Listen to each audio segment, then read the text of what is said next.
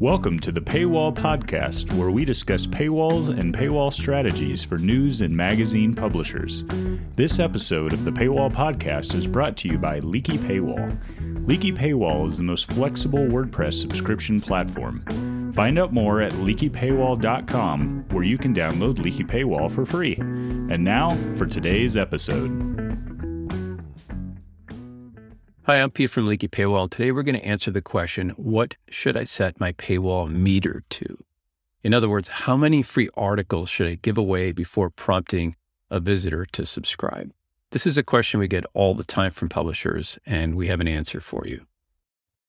The problem is that setting your restrictions too generously will make you miss the opportunity to not only build paying subscriptions, but also building your email list.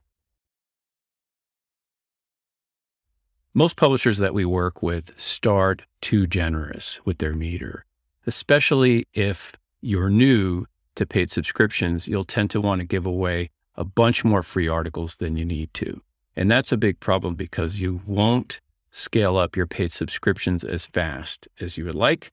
If you take this path, it'll take you a few months to organically see that you're not converting enough paid subscribers. And when you set this up properly, you'll end up with a free registration that lets you build your email list more quickly as well, which will actually create more traffic for you as your newsletter sends people back.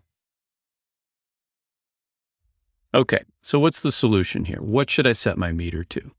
Now, why don't we take a look at our old friend, the New York Times, here? 10 years ago, 11 years ago, when they started, they had a very generous meter set. You could go to their website and read about 20 articles before they asked you to subscribe. And it worked, and they started gaining subscribers. Sometime later, they went to 10 articles per month as the meter setting.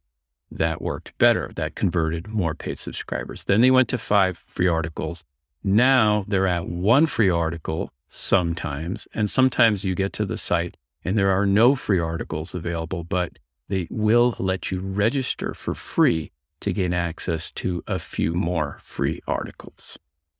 And you, the publisher, should set up exactly the same thing, whether you're B2C or B2B, whether you're a news publisher or magazine publisher, set up a free registration, stop your readers early, let's say one free article, and let them offer an email address and register on your site and trade for offering them a few more free articles.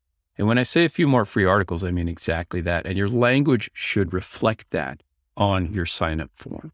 So if you take a look at the New York Times here, I am actually logged in as a free registered subscriber. I have an account here.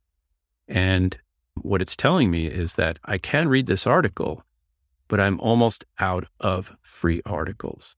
They don't tell me exactly how many I'm going to get, just that I have a few. And that language works.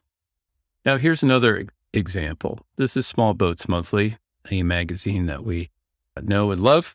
And they have a very restrictive metering set up on their site.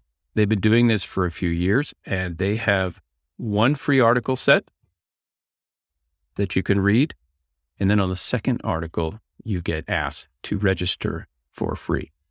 And what do they offer for registering for free? They offer only one more article, period. Which means that if I fill out the registration information here, then I only get one more article ever.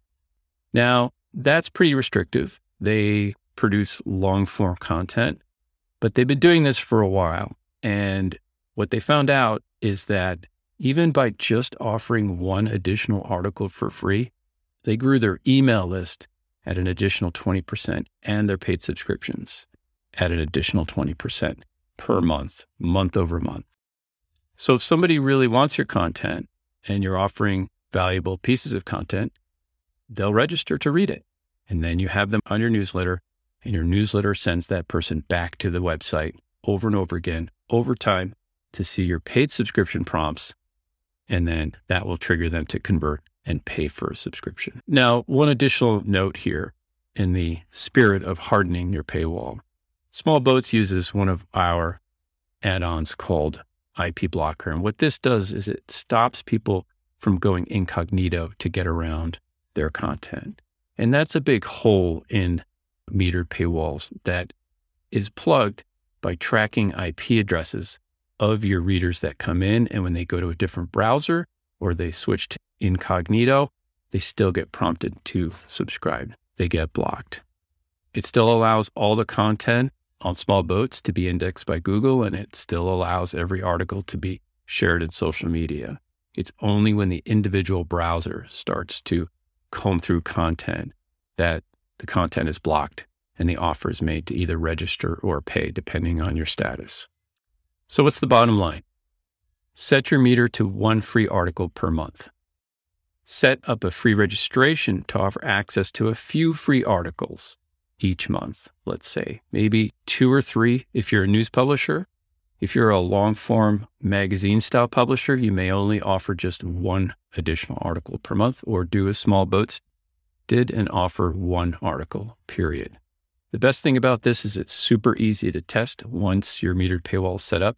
You can change those numbers in the back end, let's say every 30 days, and see what happens to your free registrations as they grow and your paid subscriptions as they grow. If you want to learn more about setting up a free registration, growing your, your mailing list, growing paid subscriptions, make sure you download our subscription accelerator guide or check out one of our other articles on setting up a free registration. See you next time.